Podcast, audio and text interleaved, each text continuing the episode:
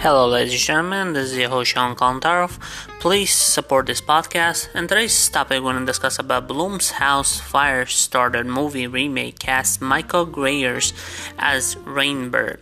Blumhouse remake Stephen King classic horror novel Fire started has confirmed the latest casting choice with Michael Greyeyes and as Rainbird.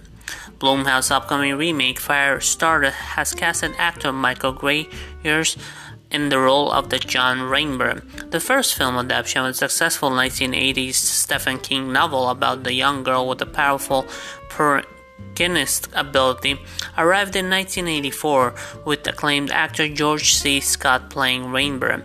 The film starred Drew Barrymore and Charlie McGee, so-called Firestarter, first announced in 2017.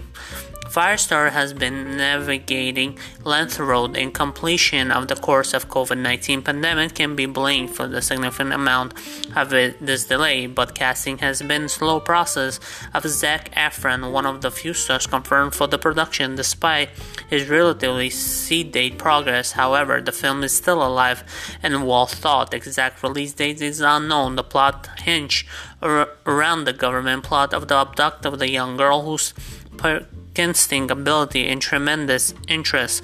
The plan study to her ability and learn harness them their own means.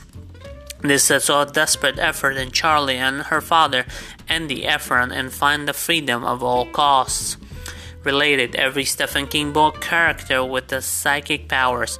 After months without any news of the Firestarter progress and a new press release from the Blumhouse has revealed that the latest casting decision project has been made. Actor Michael Greyeyes has been cast and John Rainbird of the Fire started any uh, antagonist Rainbird works for the Saudi government agency the shop of an exchange pursuing Charlie and her father. They move from location to location to attempt the escape of Greyeyes has worked various production throughout the length career and recently been seen in HBO series. I know this much is true.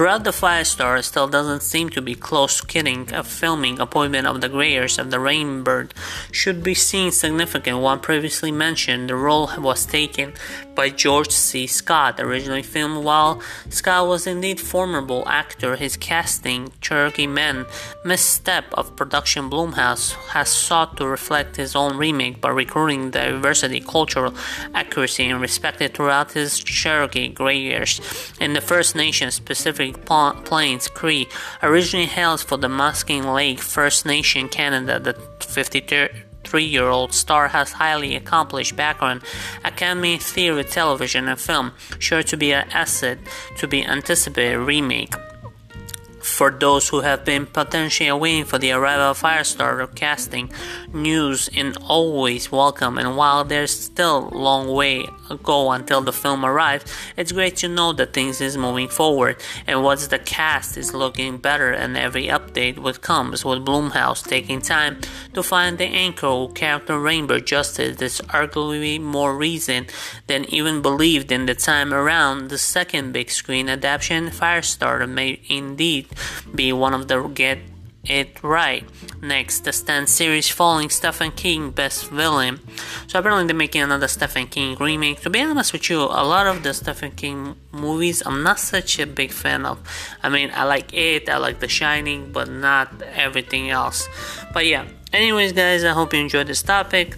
Don't forget to show support to my podcast and check out my website, SeanTopics.com. Subscribe my YouTube channel, Sean Contero, follow my Instagram page, and check out my songs all over the platform. Thank you for listening. Bye.